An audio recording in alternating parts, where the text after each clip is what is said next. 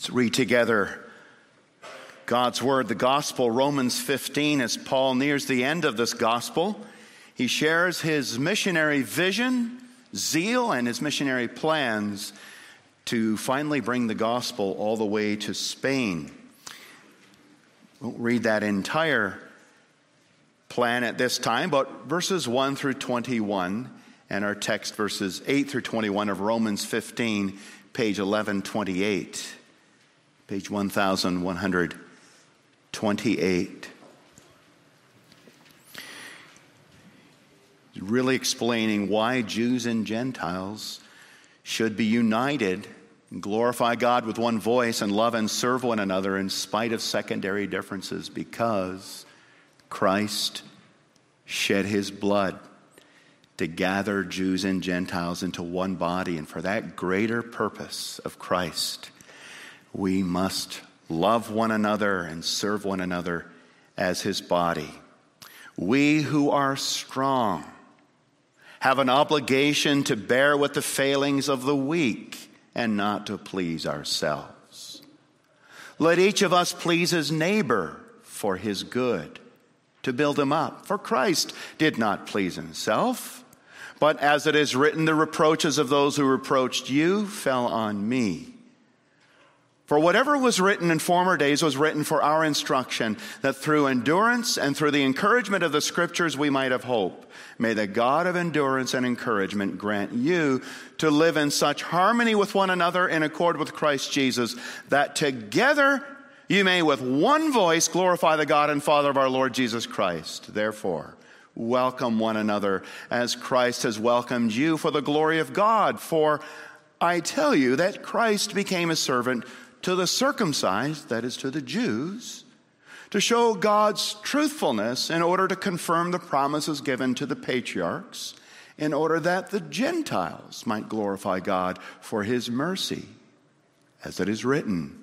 Therefore, I will praise you among the Gentiles and sing to your name. And again, it is said, Rejoice, O Gentiles, with his people. And again, praise the Lord, all you Gentiles, and let all the peoples extol him.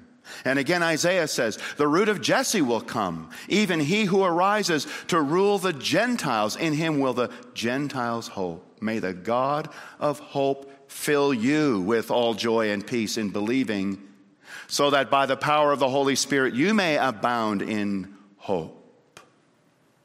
I myself am satisfied about you, my brothers, that you yourselves are full of goodness filled with all knowledge, and able to instruct one another. But on some points I have written to you very boldly by way of reminder, because of the grace given me by, by God to be a minister of Christ Jesus to the Gentiles in the priestly service of the gospel of God, so that the offering of the Gentiles may be acceptable, sanctified by the Holy Spirit.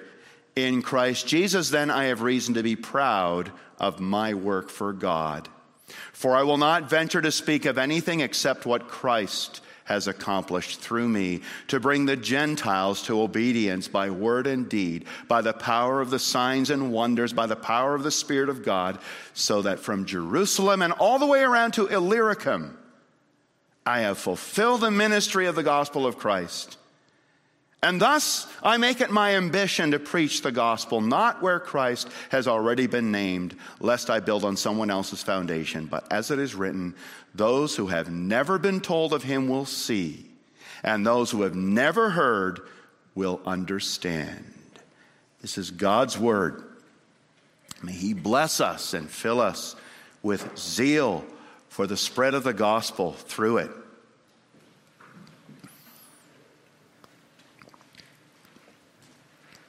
Brothers and sisters in our Lord Jesus Christ, Paul says some things here that are rather shocking to my Calvinist ears.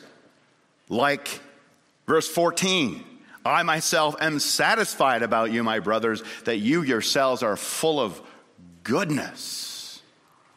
If I asked you, Are you full of goodness?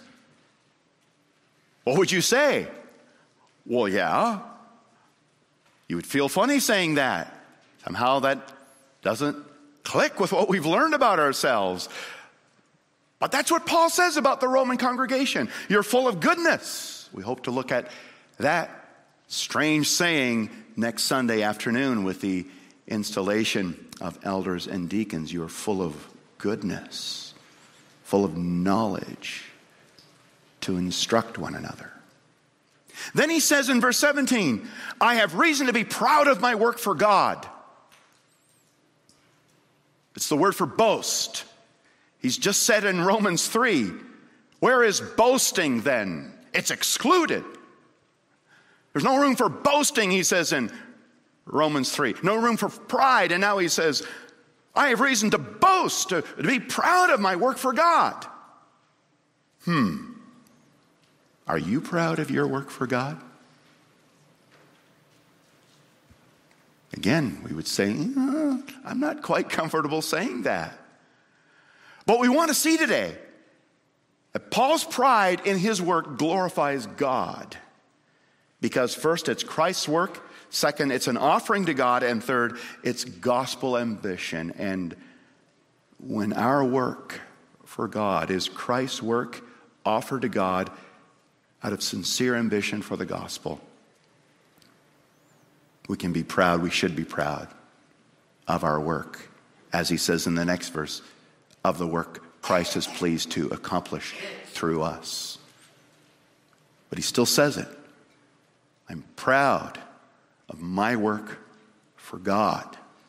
Because, first of all, let's see that it's Christ's work.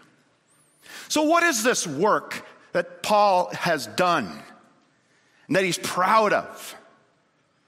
This work done for God.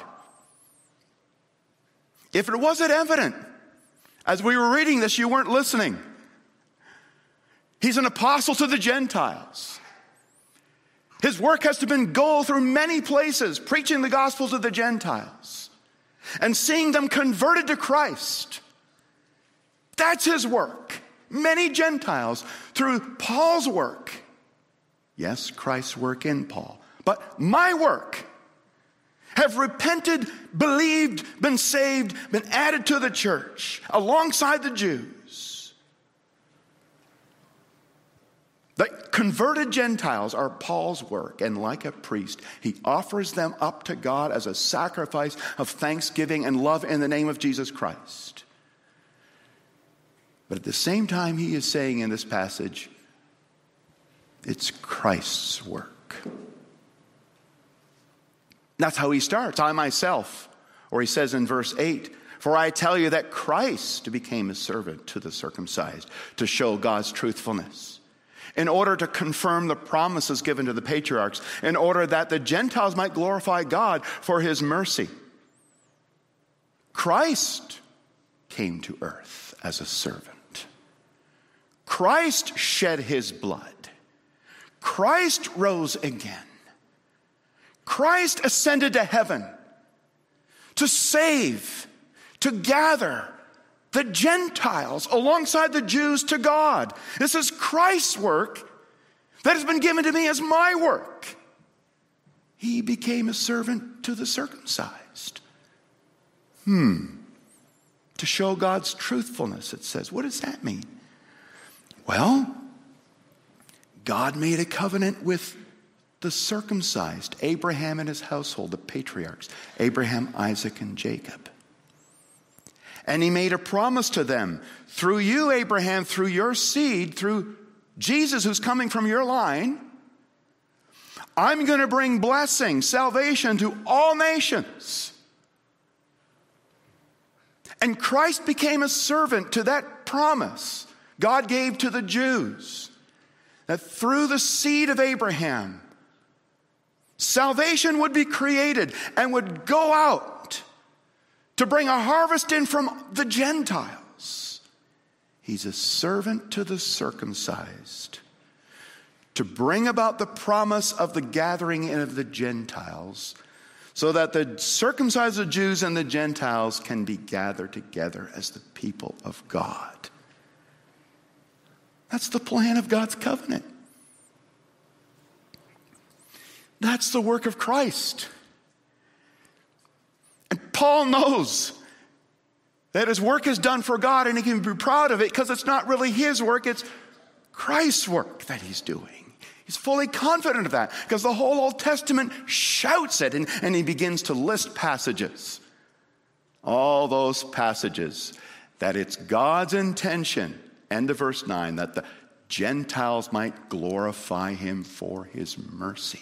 Now, the Jews read the Old Testament with a veil over their hearts, and they forgot to see that part of it. God made a covenant with them and only for them. They lost sight of the fact that no, no, no, it's given, made with them, so that one day it can include the Gentiles after the seed has come. So that the Gentiles can glorify God for his mercy. And he begins to quote passages. Look at verse 9. It is written, Therefore I will praise you among the Gentiles and sing to your name. Psalm 18. David says, I'll praise you among the Gentiles. And verse 10, again it is said, Rejoice, O Gentiles, with his people, with the Jews.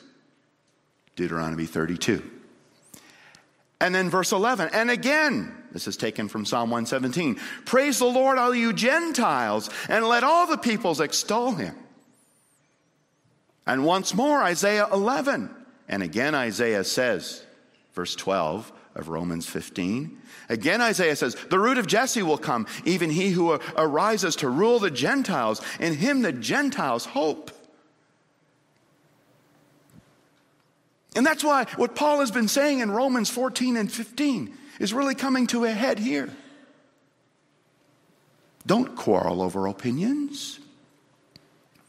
Don't divide over secondary matters like days and diets and drinks and other things that are personal religious convictions, things that don't touch the gospel and don't touch the clear commands of God. Because look at the bigger picture. Remember, rise above yourself and your own personal convictions to what the Christ is doing. That he came to purchase by his blood and gather a people for God through faith in Christ. What a great work he has done in this world. And let's not destroy that work by our own opinions and by the way we use our opinions. That's what he's been saying. And he finishes the argument now, really, in the rest of chapter 15. And that's always the case, right?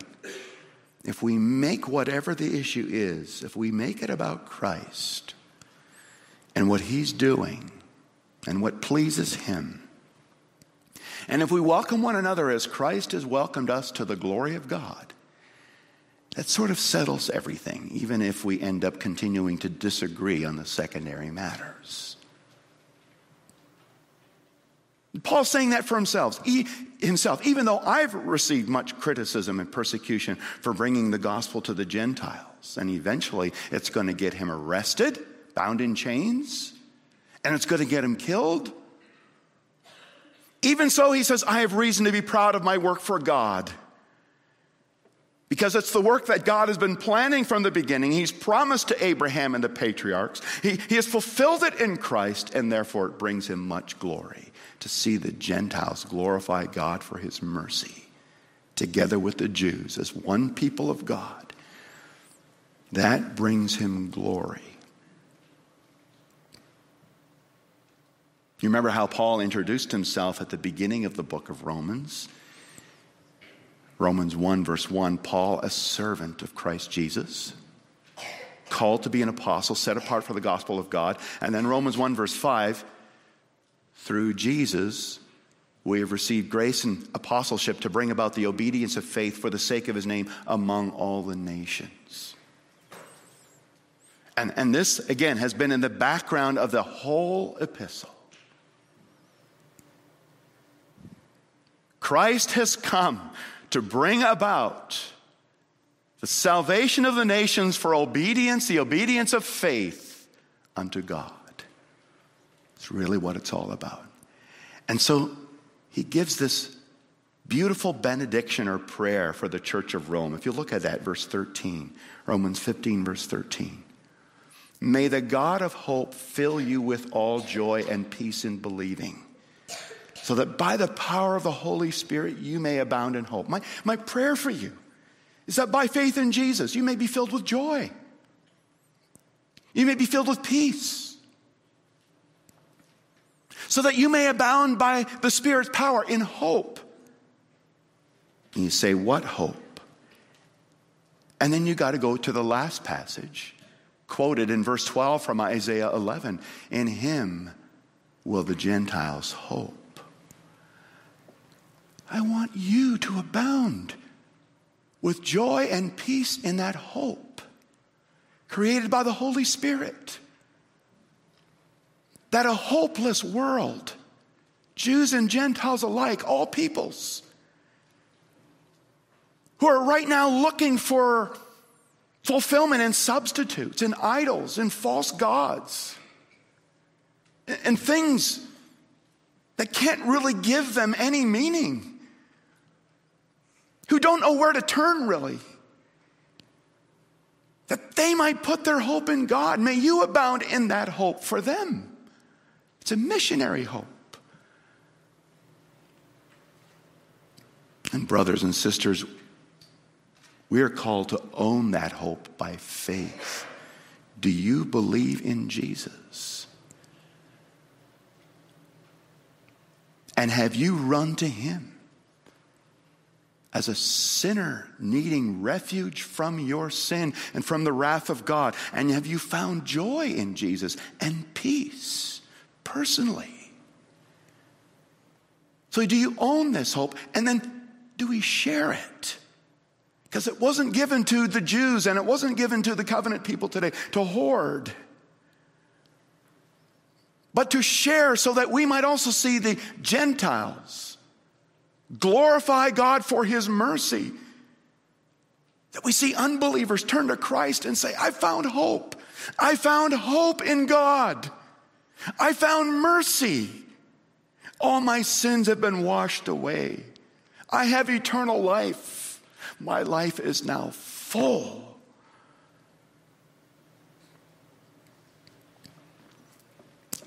Or could put it this way is Christ's work your work?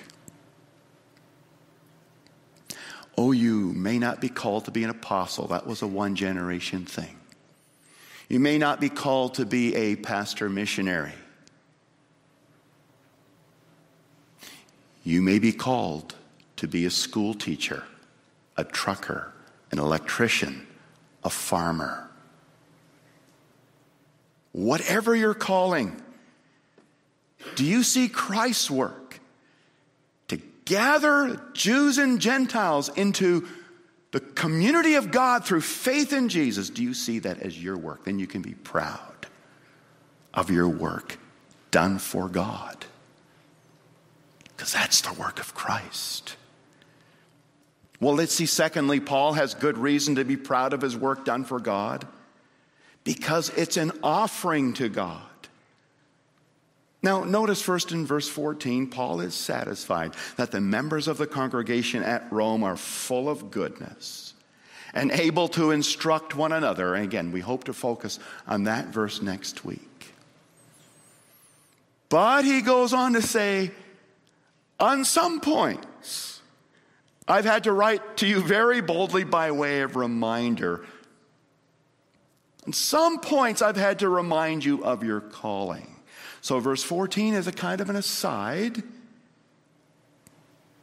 You're full of goodness and able to instruct one another. But you don't always live up to who you are, he's saying and what you have in Christ and what your calling is. And I see that he says, especially in the relation between Jews and Gentiles in the congregation. And so I need to remind you what Christ came for, what our calling is.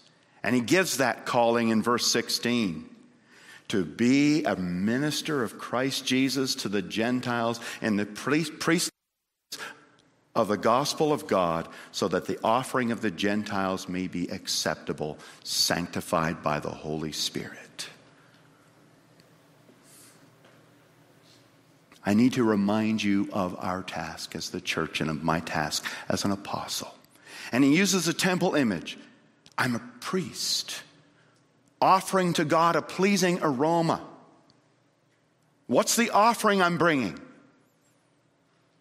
It's a new covenant offering, not a lamb, not a sheaf of wheat, but converted souls, Gentiles. That's my calling as an apostle to the Gentiles. They're the harvest of my ministry, he says. They're an offering, he says, that's sanctified by the Holy Spirit. What does that mean? The Holy Spirit of regeneration has come to them through the preaching of the gospel and planted Christ crucified and risen from the dead in them. So now Christ lives in them, and through Christ they're acceptable to God. Because Christ lives in them by the Spirit, I can offer them to God, and God considers it a sweet smelling aroma. When I offer to God, the souls, the converted souls that He has produced through my work. What a beautiful picture of gospel ministry, and what a beautiful way to work and pray and rejoice. This is true in a special way for an apostle, but it's true for a pastor and an elder and a deacon. We can say, Lord Jesus, work in these lives by my ministry so that I can offer each one to you as a sacrifice of praise. But again, it's true for all you as God's people. Parents, Lord, I want to offer my children to you. The sacrifice to God that they might glorify you for your mercy. Use me for that. A Sunday school teacher for his or her students, Lord, use me to work in these lives so that I might offer these lives to you as a sacrifice of praise, that these children might glorify you for your mercy. Teen club leaders, cadet leaders, kingdom seeker leaders, school teachers. Again, everyone in his or her calling. Working with coworkers praying for them, showing Christ to them in your work ethic, in your respect for the employer, your respect for the employee, in your kindness and gentleness. Praying, Lord, I want this soul to be converted to Christ so I can offer him, offer her to you. As a sacrifice of praise so that he or she might glorify God for his mercy. Because you know what? Everybody in the new covenant is a priest, called to offer spiritual sacrifices to God. Listen to Revelation 5, verses 9 and 10. Listen. Worthy are you to take the scroll, speaking to Jesus Worthy are you to take the scroll and open its seals. For you were slain, and by your blood you ransomed people for God from every tribe and language and people and nation, and you have made them a kingdom and priests to our God. Listen, you, Jesus, have ransomed with your blood a people for God from every tribe and language and people and nation. And everyone who gets converted by the gospel becomes a kingdom and priests. So now you're converted, you become a priest. And what's your goal? To offer the sacrifice of other unbelievers through your witness for their conversion and offer them up to God because they were purchased with the blood of Christ. What a picture. The blood of Christ made you a priest so that you could witness and offer up to God those who were purchased with the blood of Christ. It's an elevating view of the ministry where priest offerings offering our lives to God, but it's an elevating view of every Christian's calling. That we go to the lives purchased with his blood. We witness to them. We share the gospel. Then we shape those who are converted and help them and, uh, and offer our lives for their well being. And suddenly life becomes upward and outward. Outward, I want to see your salvation and your growth. And upward, because I want to offer you to God. And then that solves the problem that's going on in the Roman congregation of fellow Christians butting heads. When we take that view, Paul has good reason to be proud of his work because it is an offering unto God. It's a bold reminder for us, this bold reminder he gives to the Roman congregation, a bold reminder for us. We have proud to be reason to be proud for our work, of our work for God, when we see the purpose of our lives here as priests, offering to God the people that He has put in our pathway, to be witnesses to them so that everyone who comes to know Christ through our witness, and we might be just one part of that puzzle, but everyone who comes to Christ that has come across our pathway, we offer them up to God as an offering of praise and thanksgiving to Him. Lord, what you have done in me and for me, I have shared with Him, with her, and I offer that to you out of thankfulness for what you've done for me. Paul says in verse 18, I will not venture to speak of anything except what Christ has accomplished through me to bring the Gentiles to obedience. So I'm proud of my work. And then he says in the next sentence, I won't speak of anything except for what Christ has accomplished through me to bring the Gentiles to obedience. My work is Christ's work in me. By word and deed, verse 19, by the power of signs and wonders, those were specifically given to the apostles by the power of the Spirit of God, the one who goes with the gospel, to open people's hearts like God opened Lydia's heart when she heard the word. So that he says, from Jerusalem and all the way around to Illyricum, I have fulfilled the ministry of the gospel of Christ. He's not proud of himself, but he is proud of what Christ has accomplished through him with signs and wonders and the Spirit's power. It's an amazing story. How could this happen? A man who suffered so many imprisonments, countless beatings, he says, often near death. Five times I received at the hands of the Jews the 40 lashes minus one. Five times. Three times I was beaten with rods. Once I was stoned. Three times I was shipwrecked. And night and day I was adrift at sea, on frequent journeys, in danger from rivers, danger from robbers, danger from my own people, danger from Gentiles, danger in the city, danger in the wilderness, danger at sea, danger from false brothers, dangers and toil and hardship through many a sleepless night, in hunger and thirst, often without food, in cold and exposure. That's 2 Corinthians 11. How could this weak, pathetic, badly beaten, bruised, abused figure who got chased, hounded everywhere he went. Bring the gospel from Jerusalem to Illyricum. Let's follow the track through the missionary journeys. He went to Syria. And then he went to the Mediterranean Sea to Cyprus, and again over the sea to Asia Minor, through the provinces of Asia Minor, then across the Aegean Sea to Greece and Macedonia, and then north to Illyricum, which used to be now Yugoslavia, which really brings us right under Romania and Hungary, into mainland Europe. How's it possible? except that Christ is at work.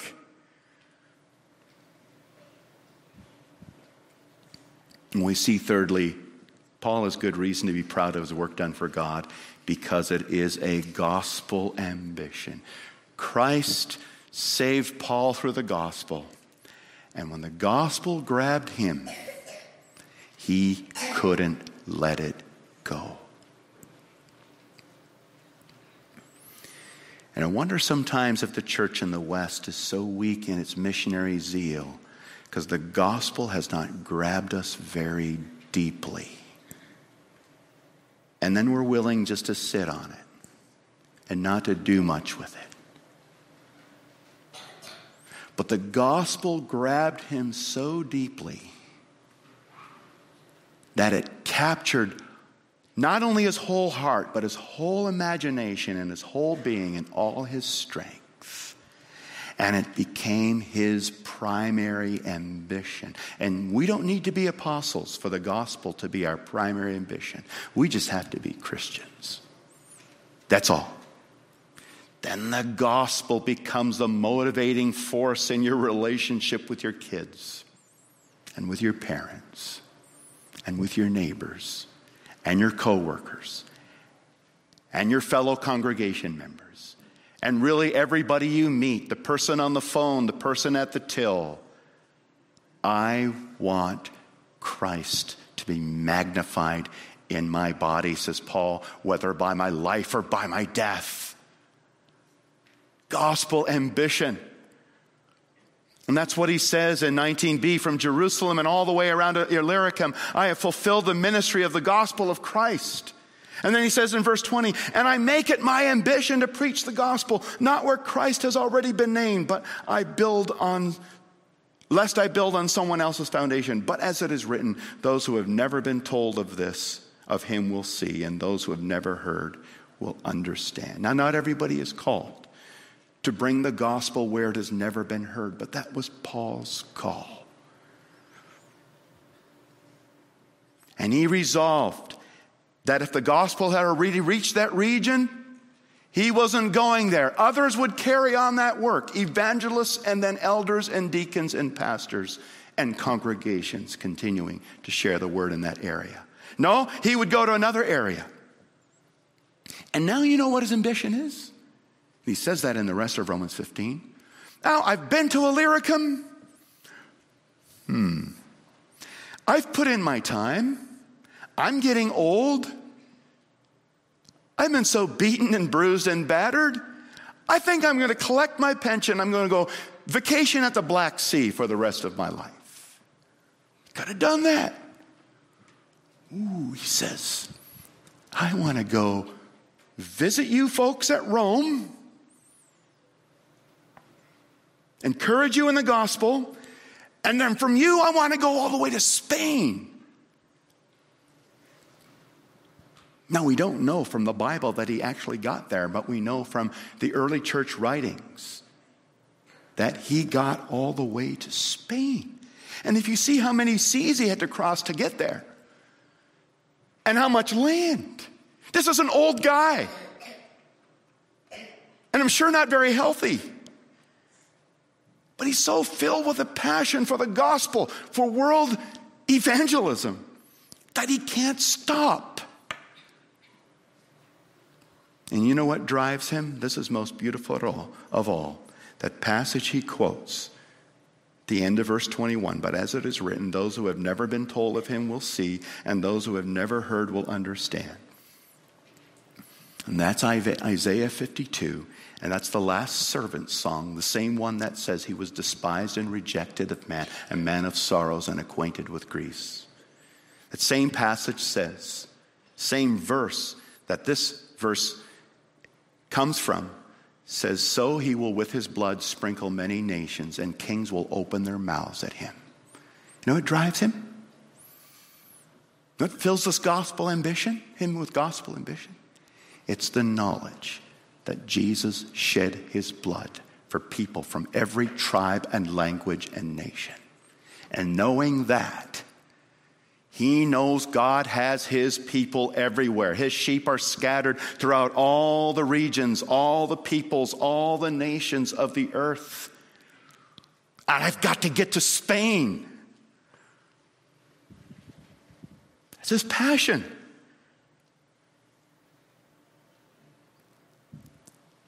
Not to retire out at the Black Sea, but to go out in gospel zeal. And is the same for us, brothers and sisters. We may not be called to go to Spain. We might be called to stay at home. But we should never lose our zeal for the gospel in the place where God has called us to serve. But being saved by the blood of Christ, that blood should plant in us the ambition to see others saved by the blood of Christ through the preaching of the gospel. Oh, God knows who are, who are His, and He will save them. But He calls us to go everywhere and to anyone. And that begins right at home because so many of our loved ones living right around the corner are on their way to hell. They do not know Jesus, they have no hope. And we've got it. We've got it. Christ for the world we sing. The world to Christ we bring with loving zeal. The poor and them that mourn, the faint and overborne, sin sick and sorrow worn, whom Christ doth heal. Amen. Let's pray. Our Father, we praise you for your great work for us in Jesus Christ, for Jews and Gentiles across all the nations. We praise you for the work that you gave Paul to do for you, and that he could be proud of that work because it was for you. And now we know you've also given us work to do in the Gospel Commission, the Great Commission. So enable us also to do the work of Christ as an offering to God, filled with gospel ambition, so we may also be proud of our work done for you. Lord, use us as you will and when and where. In Jesus' name we pray. Amen.